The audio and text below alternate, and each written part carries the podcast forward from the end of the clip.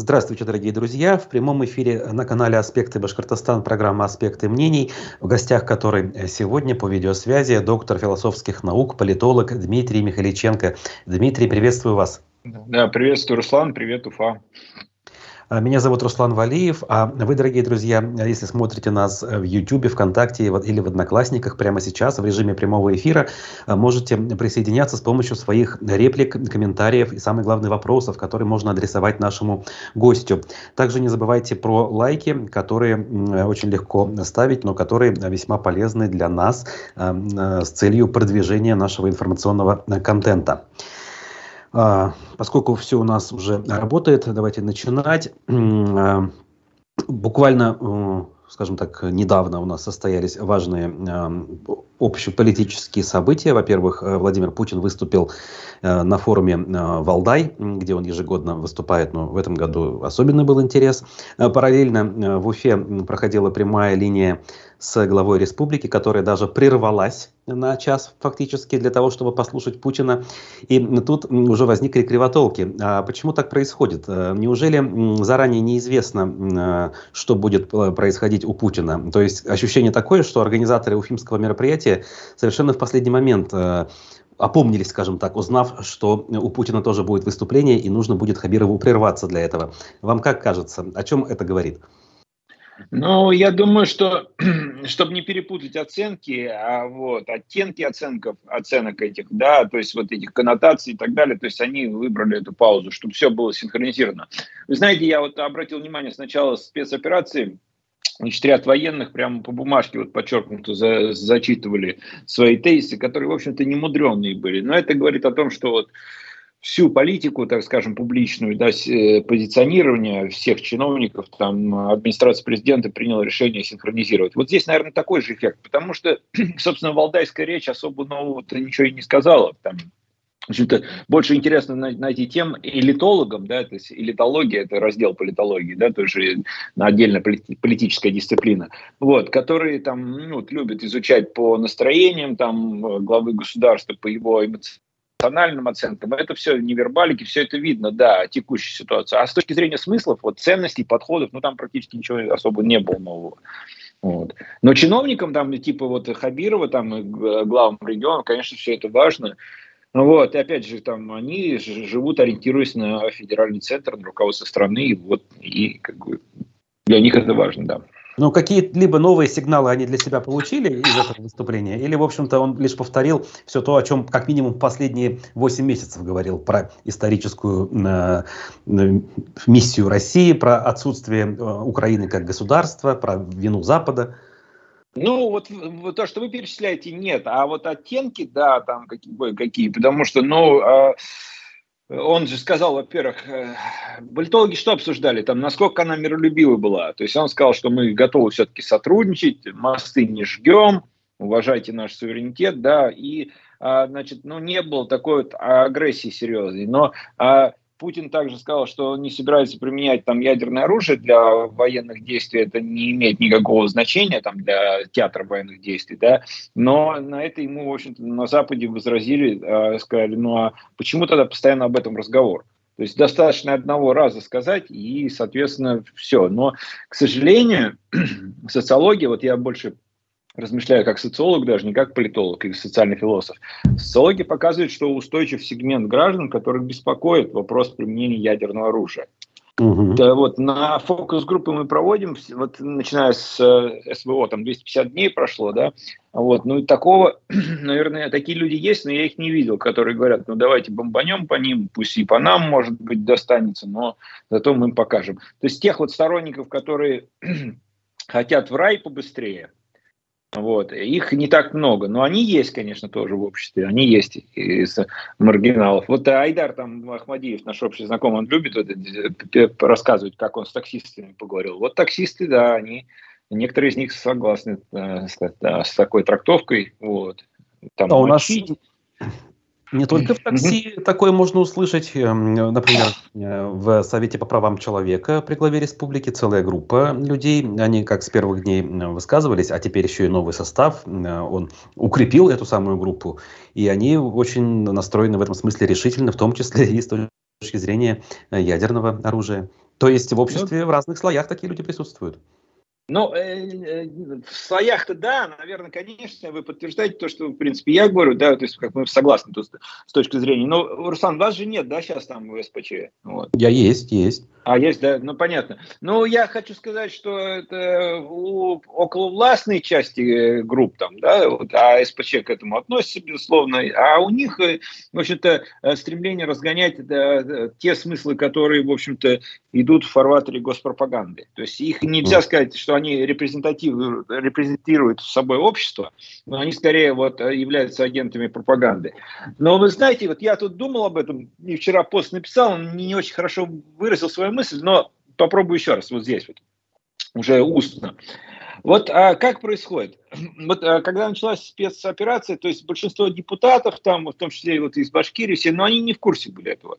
Вот, Совет Федерации, тогда, их никто не посвящает. Но у них есть желание показать свою заметность, а, ну, не то что даже влиятельность, ну, хотя бы заметность, включенность в центре принятия решений – и вот они стараются часто угадывать какие-то решения, которые понравятся руководству страны. Поскольку идет конфронтация с Западом жесткая, то они а, предлагают, «А, давайте разорвем это, давайте, значит, условно, выйдем из баллонской системы, давайте примем закон о защите русского языка от иностранных слов, вот это недавняя практика. Они говорят о том, что давайте значит, против ЛГБТ пропаганды усилим там, значит, меры и так далее. То есть это все э, стремление банально выслужиться выслужиться, быть, а, а угадать, угадать.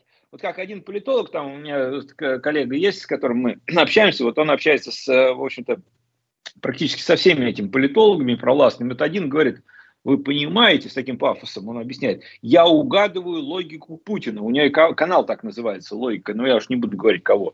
Там, да, вот, логику Путина, вот, логику Путина я угадываю, поэтому весь мир ко мне обращается. Вот с таким пафосом они говорят, вот, вот примерно здесь вот э, алгоритм такой. То есть здесь вот, а, а следующее важное, да, а вот этот фон, который образуется в обществе, в общественном мнении – он ведь он не, просто фон, который раз рассеется и все, дальше светлый день. Он создает определенный детерминирующий эффект. Он обуславливает ход развития в эту сторону.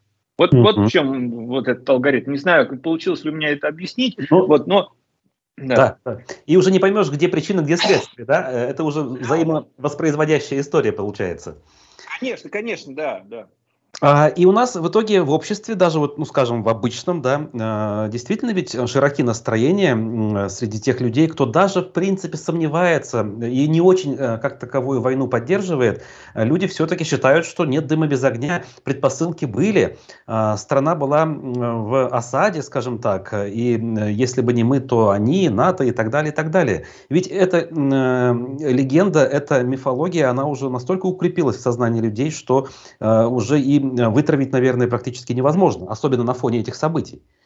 Ну да, невозможно и не будет, но я вам больше скажу, вот я сейчас э, в, во Франции, да, то есть и здесь и в Бельгию ездил, я ну, разговариваю, тут у меня круг общения не такой большой, но кое с кем разговаривал, я там, я имею в виду из простых людей, в том числе вот э, определенный таксист у меня там в Бельгии вез, он мне рассказывал, он все то же самое, что на вас бы напали иначе, все это воспроизводит все как надо.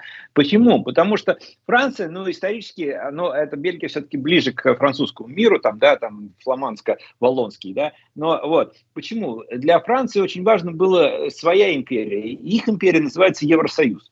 Сейчас эта империя а, под условным там, давлением, под безусловным, вернее, давлением США, и а, за все вот это платить заставляют американцы в основном Евросоюз. Вы видели, как евро просел по отношению к доллару, как экономика просаживается. Вот. А это невыгодно, это все разрушает. Вот такие страны с точки зрения Франции, как там Польша, Э, страны Балтии, Чехия, они разрушают вот это вот имперское э, реактуализированное в деликатной форме, в форме современных таких форматов, да, а германско-французское доминирование в Евросоюзе.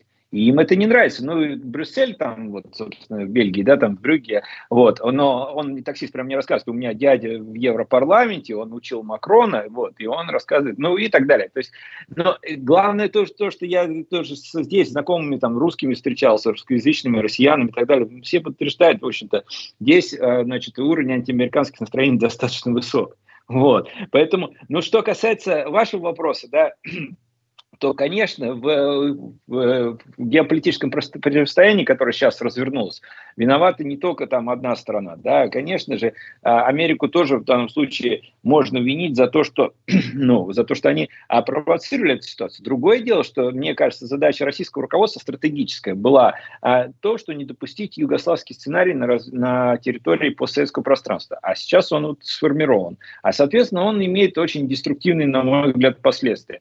Просто ресурсов у США для осуществления доминирования намного больше, чем у России. Поэтому России, может быть, нужна была другая тактика. Вот. Ну и явно, конечно же, в общем-то, с чем наверное, все люди, которые, в общем-то, сохраняют гуманизм, э, соглашаются, то, что ну, не нужны такие жертвы. Вот. А э, борьбу за сферу своих интересов, имперские амбиции, вот то, что мы окрашиваем чаще всего негативно, но они есть и во Франции, и даже в Германии, там, да, которая очень крупная экономика, но слабая армия, допустим, да, но они включены в НАТО и так далее. Только они по-разному проекты имперские понимают. То есть э, тот же тот же Франция имеет много территорий, там тоже, они же не говорят, давайте Женеву вернем. Хотя, если Женева присоединится к составу, э, состав Франции, то это будет очень серьезный прибыток ВВП страны, да, то есть такой финансовый центр и так далее. То есть этим категориям никто не мыслит уже присоединение. Вот в чем вопрос-то. Вот. Да, у нас так или иначе это стоит еще в центре внимания, и многие забывают э, изначально озвученные цели спецоперации. Я просто их повторю. Денацификация и демилитаризация Украины, да, звучали. Сейчас этих слов нет уже ни с каких трибун, и речь идет о защите исключительно вновь присоединенных территорий, о чем, если верить э, стенограмме, говорил Путин. Почему так? Почему подмена э, смысле, смыслов происходит, и никто не задается вопросом, э, а как же так? Э, почему вот вы одно обещали, а теперь вы говорите о другом? Ну, а потому что общественное мнение как такового в России не существует, оно формируется так, как нужно. Тут и социология вот это дает эффект, что вот большинство поддерживает. А что они поддерживают? А все. Мобилизацию поддерживают, отмену новогодних праздников э, поддерживают, ну и так далее, далее по списку. Все поддержит. А пропаганда как таковая...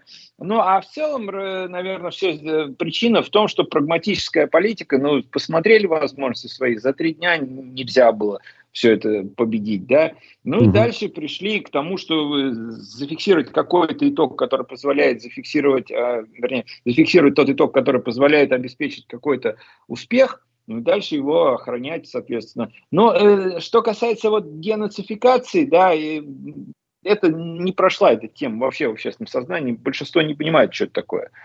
Да, демилитаризация, ну, вроде бы, да, там уничтожили много там военного оружия украинцев, но их же снабжает Запад. То есть, ну, э, очевидно, я думаю, что для меня, я думаю просто это, вот, э, что, ну, не закладывался на такой долгий конфликт никто, а сейчас вот перестройка идет. И вы знаете, сегодня видели, наверное, новость, Руслан, что э, уклонистам, а значит, вот законопроект «Единая Россия», доблестная там, да, вот, носит в кавычках, вот, о том, что уклонистам будет вот грозить срок угу. до пяти лет. До пяти да. лет. Вот, вот. И зачем? Да-да-да. да. Ну, я просто поясняю э, тем, кто не понимает. Э, оказывается, этот срок, он не распространялся именно на мобилизацию. Он распространялся лишь для тех, кто э, шел в армию по призыву, тому самому призыву обычному, который стартовал у нас сегодня. И вот, чтобы исправить вот эту вот так называемую оплошность, у нас депутаты решили, соответственно, внести законопроект. Так, а вот мобилизация. Мне... А сейчас, Руслан, можно я добавлю, да? извините, вот, да, все вроде логично, там, как бы, законодательство можно доработать и дошлифовать и так далее. Но зачем, когда только, вот вчера спрашивают главу государства, а где указ, да, он говорит, я подумаю об этом, хотя указ, конечно же, должен быть, если мы э, правовые основы какие-то соблюдаем. И тут они, тут же экстренно или быстро достаточно готовят. Но если вы не спешите с этим, вы подождите полгода или год, или завершите вообще спецоперацию, потом дорабатывайте этот законопроект. Может быть, в следующий раз еще не скоро, может быть, быть, вообще никогда не придется это применять, хорошо было, да. Но тем не менее, то есть вот вопрос в том, что они, это, создается ощущение, и те люди, которые не доверяют государству, таких очень много на самом деле. Вот, они будут для себя делать свои выводы. Вот. Угу, угу. Ну да, понятно дальше. Так вот, мобилизация, которая вроде как э, завершена, по крайней мере, вот по понятиям, да, то есть законодательного указа действительно не увидели.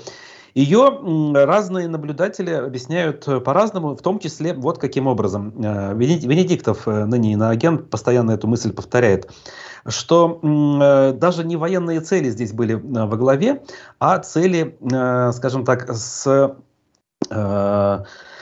собрать людей в едино, в кулак, соответственно, да, э, превратить из э, обычных граждан э, России и сделать их, соответственно, союзниками, да, когда твой член твоей семьи, твой брат, муж, сын и так далее оказывается в зоне боевых действий, ты волей-неволей начинаешь в том числе поддерживать все то, что происходит, даже если у тебя до этого были сомнения. Ты же не можешь выступать против того, в чем участвует твой близкий человек.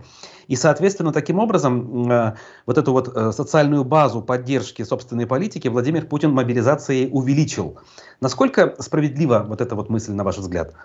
Ой, да, очередная конструкция провластная такая идеологема, на самом деле я жестко скажу, но он же историк, он прекрасно знает, а что, мобилизованные Чехия, а значит Словаки, Хорваты, Первую мировую войну, они что, э, больше стали поддерживать Франца Иосифа, что ли?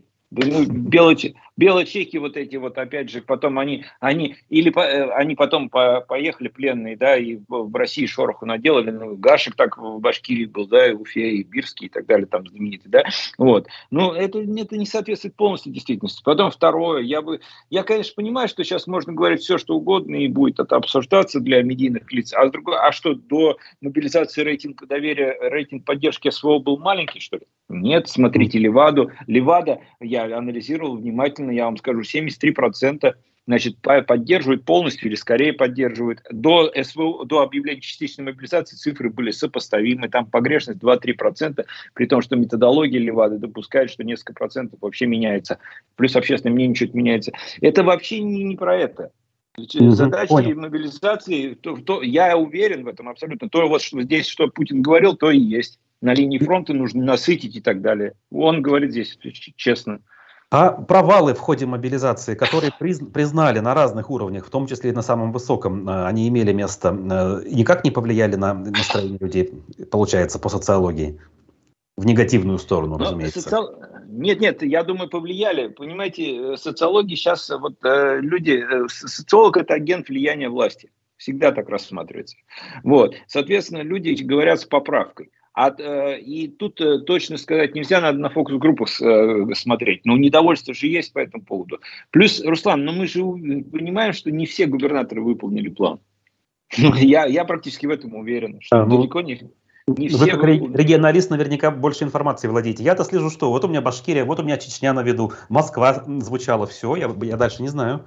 А, ну, вот, да, Бурятия, хорошо. Смотрите, некоторые перевыполнили несколько раз, не только Чечня. Башкирия, там он, э, Хабиров в этом плане, он знает, как работать, он тоже сделал там свои вот э, задачи, решил. Вот. А в некоторых мобилизации до последнего дня происходило. И, допустим, я вот просто скажу, без оценок, да, вы, допустим, в пятницу в Рыбинске, Ярославская область проводили фактически, ну, не облавы, но проходной предприятия, которые выполняют функции оборонзаказа, стояли, а, значит, власти, ну, вот представители правоохранительных органов и военкоматов и раздавали повестки.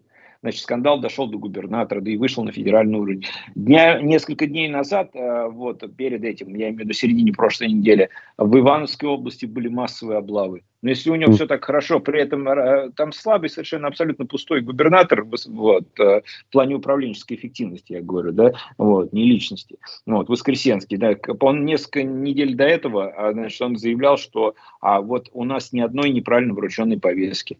Ну, это на пиарщики посидели, подумали, я так вижу этот процесс, как бы похвалить себя.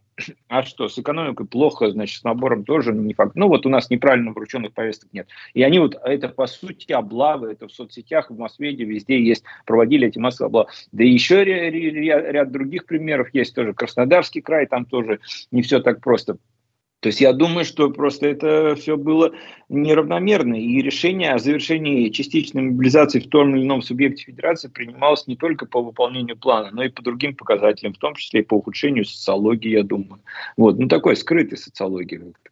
Хотя вот, опять же, наши фокус-группы подтверждают, что все-таки большинство выступило за частичную мобилизацию.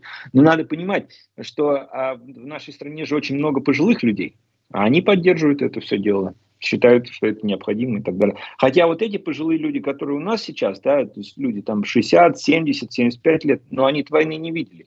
Они угу. войны не видели. Они видели парад Победы Брежневский, чуть пораньше там, да, вот, и, в общем-то, у них все это нормально. ну вот как-то так, к сожалению, вот если бы люди понимали то, что, что какие были репрессии, какие потери, осознавали это, наверное, мнение было немножко другое. Но опять же, здесь вот эти вот э, реактуализированные имперские амбиции и ощущение собственного величия, вот оно э, имеет во многом иррациональную основу. Ведь, извините, долго говорю, но важно. Ведь для того, чтобы империя... Я вот лично, ну хорошо, я не сторонник империи, да, но я понимаю, что это может быть, опять же, вот той же Франции, даже которая совершенно сейчас не имперская страна, но тем не менее. Вот. Но для этого что нужно? Для этого нужно ментальное развитие, интеллектуальное развитие, социально-технологическое, интеллекту... ну, э, экономическое, значит, а, крепкий средний класс а не только одно вооружение, армия сильная и так далее. То есть э, империя это же многосторонние параметры. Зачем его сводить только к военным факторам? Вот в это, это уже не обеспечено. Ну, поэтому имперские амбиции, они а для России в нынешнем виде, они великоваты. Это как вот пальто там не по размеру. Оно хорошее, может быть, оно прекрасное, но оно на 6 размеров больше. Вот, вот я про это. Да, мне кажется, я понимаю примерно, о чем речь. Например, даже если взять образование и науку в условиях все, все проникающей коррупции, когда э, диссертации, я не знаю, пишутся и продаются и защищаются за деньги, а содержательная часть зачастую имеет э, такой откровенно антинаучный характер, и э, когда э, различные вот эти вот конспирологические теории ложатся в основу тех или иных диссертаций, говорить о развитии науки не приходится. Вот на ваш взгляд, э, вот все так плохо у нас э, в образовании и науке, как я говорю, или все-таки есть э, хотя бы местами проблески э, здравого смысла? Ну, э, смотрите, 10 лет назад, я уже приводил пример, но сейчас э, давно уже, сейчас актуально тоже будет. 10 лет назад, э, в общем-то, или 15 даже, но 10 точно, уже было решено, что поддерживать будем науку, то, которая только несет вот технологический потенциал. То есть это физика и естественные науки, и технические в основном. Унитарные, значит, они по остаточному принципу. А сейчас и вовсе, значит, ну, происходит, наверное, коррозия там, научного потенциала страны, и он связан и с оттоком населения, э, вот, э, кадров, да, и с тем, что, в общем-то, ну, нет нормальных условий, плюс идеологизация высокая и так далее. Ну, и что я могу сказать? Наука ну, нужна, она будет работать в высокой степени свободы либо она будет работать по рецептам Берии, да, там, вот, чтобы э, какой-то там, э, значит, э, технологии перехват у Запада, да, и люди в шарашках работают. Но это для технических наук еще может быть, но для гуманитарных нет.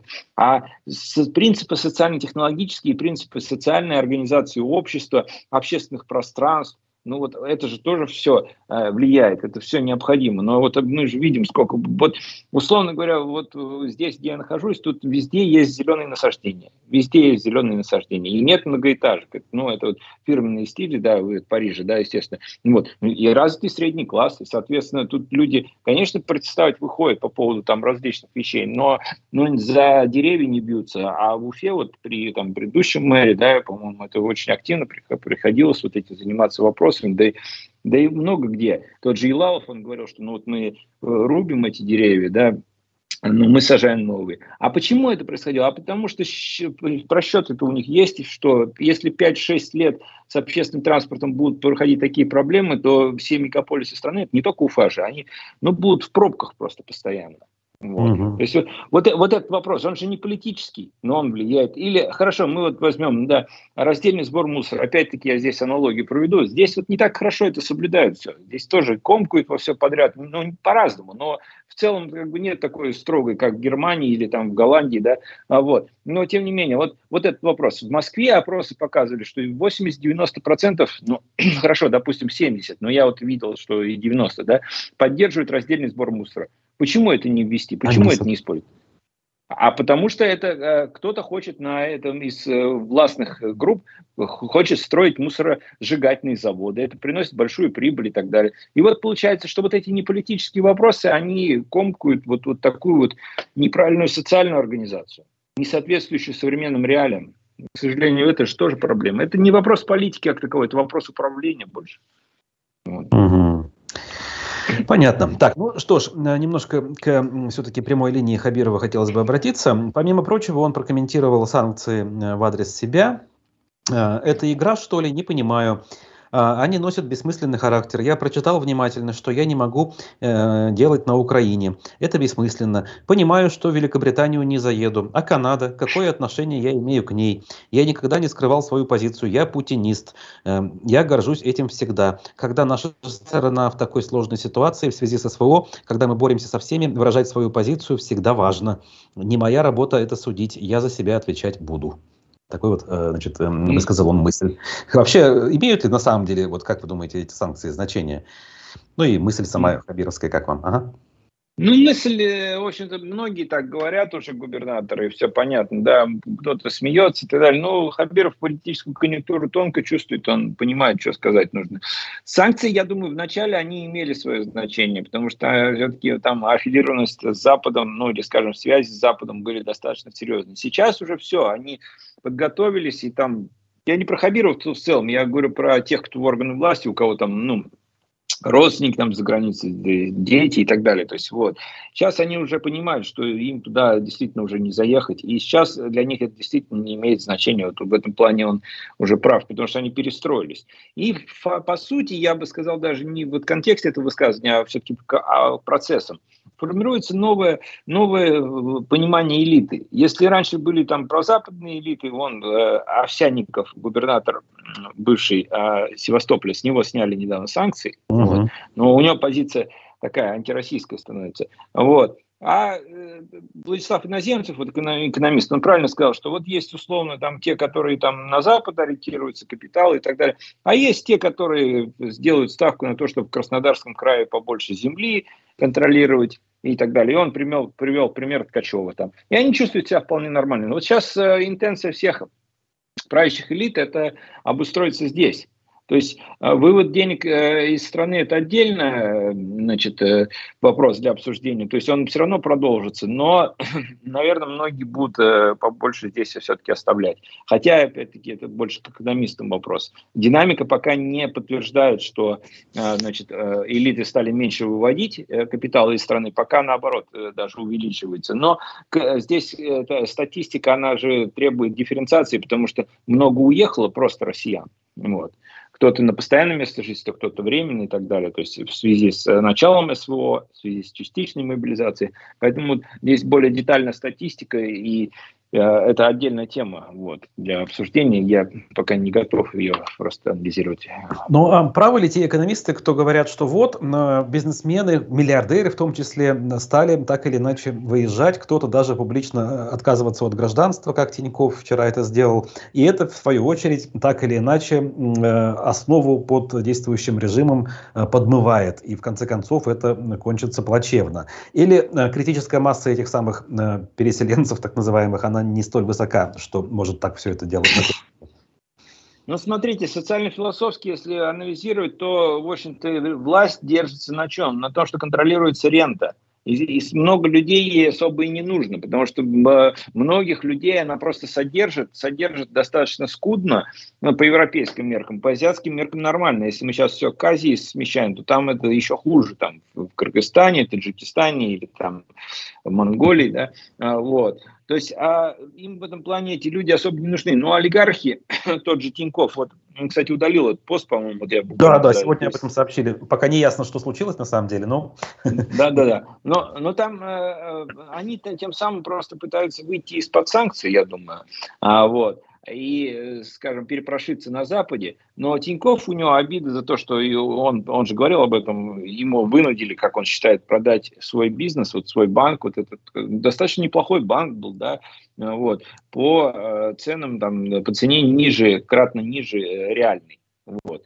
Ну, э, поэтому э, они вот обижены. Но э, пропаганда из них сделает козлов отпущения, потому что одного Запада для вот этого всего негатива, который формируется, маловато, и, поддержки они никакой не найдут.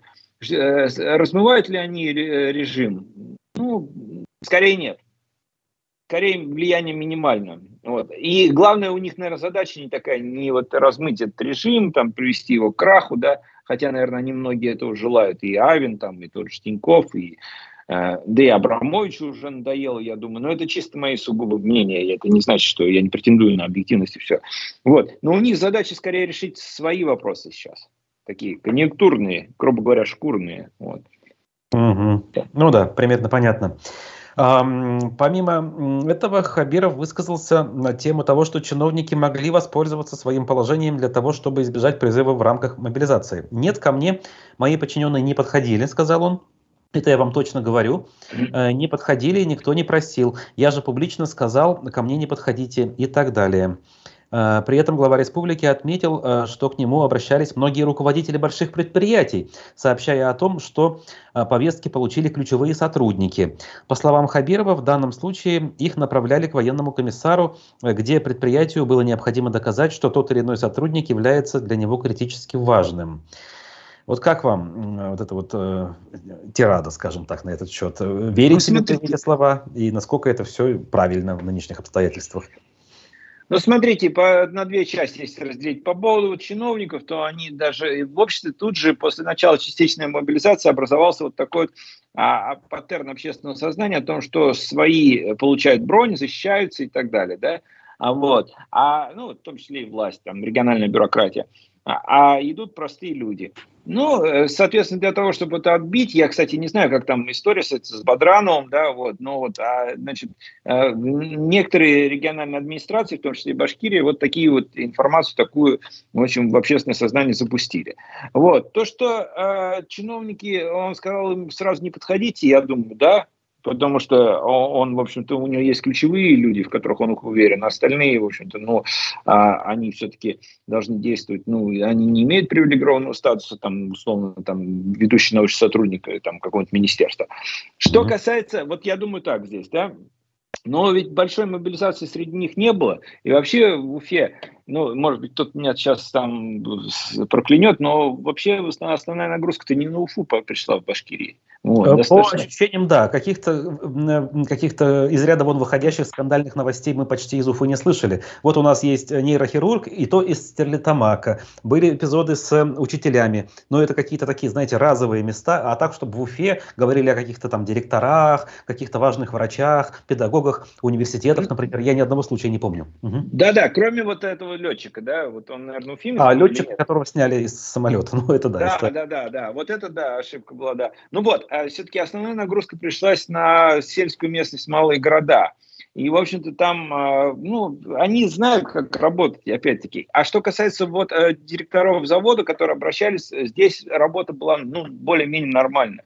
Вот, это занимается, на самом деле, Назаров это занимался, вот, э, вот, главным в этом вопросе, то есть, ну, вот он курировал этот вопрос. И они, в общем-то, задачу такую ставили, что, ну, не разрушить вот эти цепочки важных специалистов и так далее. То есть, и здесь э, решающий голос был, наверное, не военного комиссариата, а все-таки республиканской и муниципальной власти, вот, ну, которые старались это все учитывать и так далее. То есть, ну, я думаю, что по мобилизации, в общем-то, Хабиров э, проявил себя достаточно, так скажем, я не скажу, что хорошо, это проактивно, потому что, ну, а, вот вспомните, ковид э, начался, они тут же начали госпиталь строить, мобилизовали все ресурсы и так далее, показали работу, в общем, сразу.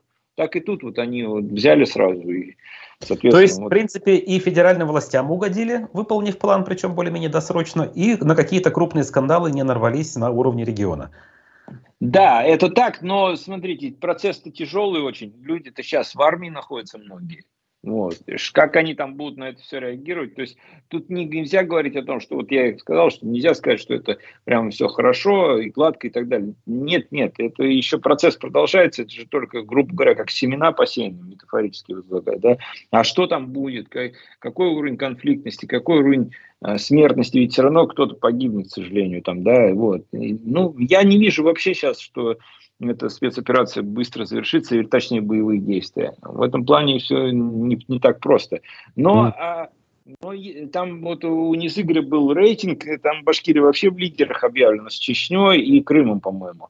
Ну, это вполне возможно, я не знаю, вот, э, но Ясно, что э, значит, там ряд регионов, я вот это анализировал, они просто не смогли внятных мер поддержки предложить своим мобилизованным. И это вызывает устойчивую волну негатива. Вот. Потому что ну, у многих кредиты, уровень закредитованности российского общества, на самом деле об этом мало говорят, но он вот прямо каждый день бьет рекорды. Потому что ну, перед Новым годом, вот с начала Нового года, вернее, было это 10,6, по-моему, процентов доходов домохозяйств за год, совокупных uh-huh. доходов в июле 11,4. Это очень высокие. И вот, а, значит, РБК, по-моему, или коммерсант написали, РБК, да, а, написали, что вот в сентябре или в октябре снизился этот уровень, потому что, ну, банки стали меньше давать кредитов. Но дальнейший потенциал роста он все равно есть, потому что, ну, денег не хватает. И следующий фактор, вот экономический, который здесь можно пунктирно тоже обозначить, это, ну, инфляция дальнейшая будет носить неминуемый характер роста инфляции, потому что, ну, скорее всего, печатать деньги скоро начнут. Угу. Так, ну ладно, в эту сторону отвлекаться не будем. Еще к прямой линии затронули вопрос э, так называемой отставки или перехода в зону ЛНР, ДНР куда-то. Но здесь Хабиров э, начал говорить про выборы, которые как-то вот то ли оговорился он, то ли как-то осознанно прозвучали эти вещи, э, что 23-й год уже следующий, и вот там начнется. И какие-то сюрпризы могут быть, и какие-то конкуренты должны вдруг проявиться. Как-то вот он очень об этом знаете ли, с такой заботой, какой-то такой, с переживанием об этом он говорил. И тут начали уже говорить, а не спроста ли он это самое проговорился? Они собираются ли провести у нас досрочные выборы не в 24-м, а в 23-м году, чтобы в 24-м не пересекаться с выборами президента России, например? Как вам да, да нет, Руслан, там вы-то, Артур Дмитриев, там, по сути, больше никто и не занимался тем, чтобы там нормально мониторить процессы выборов. Не, выборов башкирские власти не боятся и вообще не переживают по этому поводу. А, я думаю, я думаю, что Хабиров, наверное, ориентирован на продолжение работы в Башкирии. Вот. А сейчас, а вот, знаете, а, а разговоры об отставке губернаторов, они практически прекратились.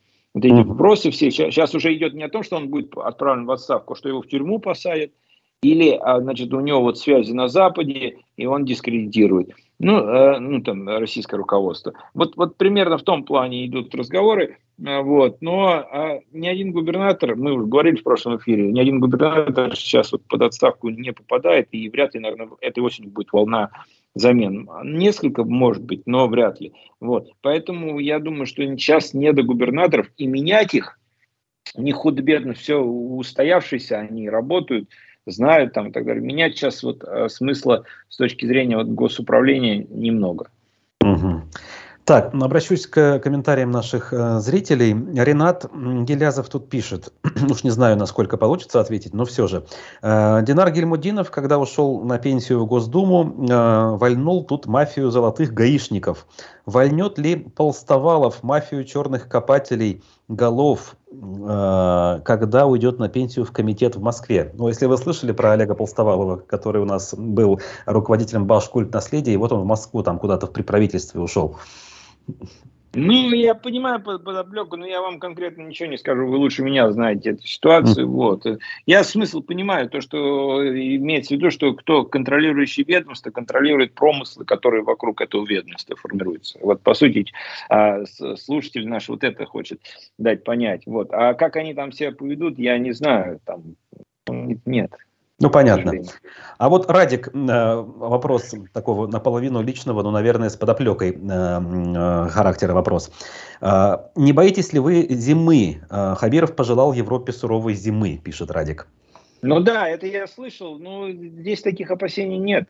Вы понимаете, то есть я разговариваю, сейчас так получается, что много знакомых в Европе, то есть, условно говоря, там в Вене ожидают там а, ну, 300-400 евро за кварплату, да, за ЖКХ, там, услуги, это большие деньги, то есть там 20-30 тысяч, да, и здесь то же самое, вот, но таких опасений нет. Дело в том, что, э, ну, 20 ноября, э, сколько, сколько, 29 ноября в субботу был, или какой там день, да, Окт... ой, прошу прощения, 29 октября, да, да, конец октября, в общем, я в футболке ходил, вот, здесь тепло достаточно, вот, но а, обогреватели и так далее. Конечно, здесь много бездомных людей, которым там сложно, и вот на самом деле да, они пострадают, если вот этот сценарий реализуется, что я не думаю, что добавит кому-то удовольствие.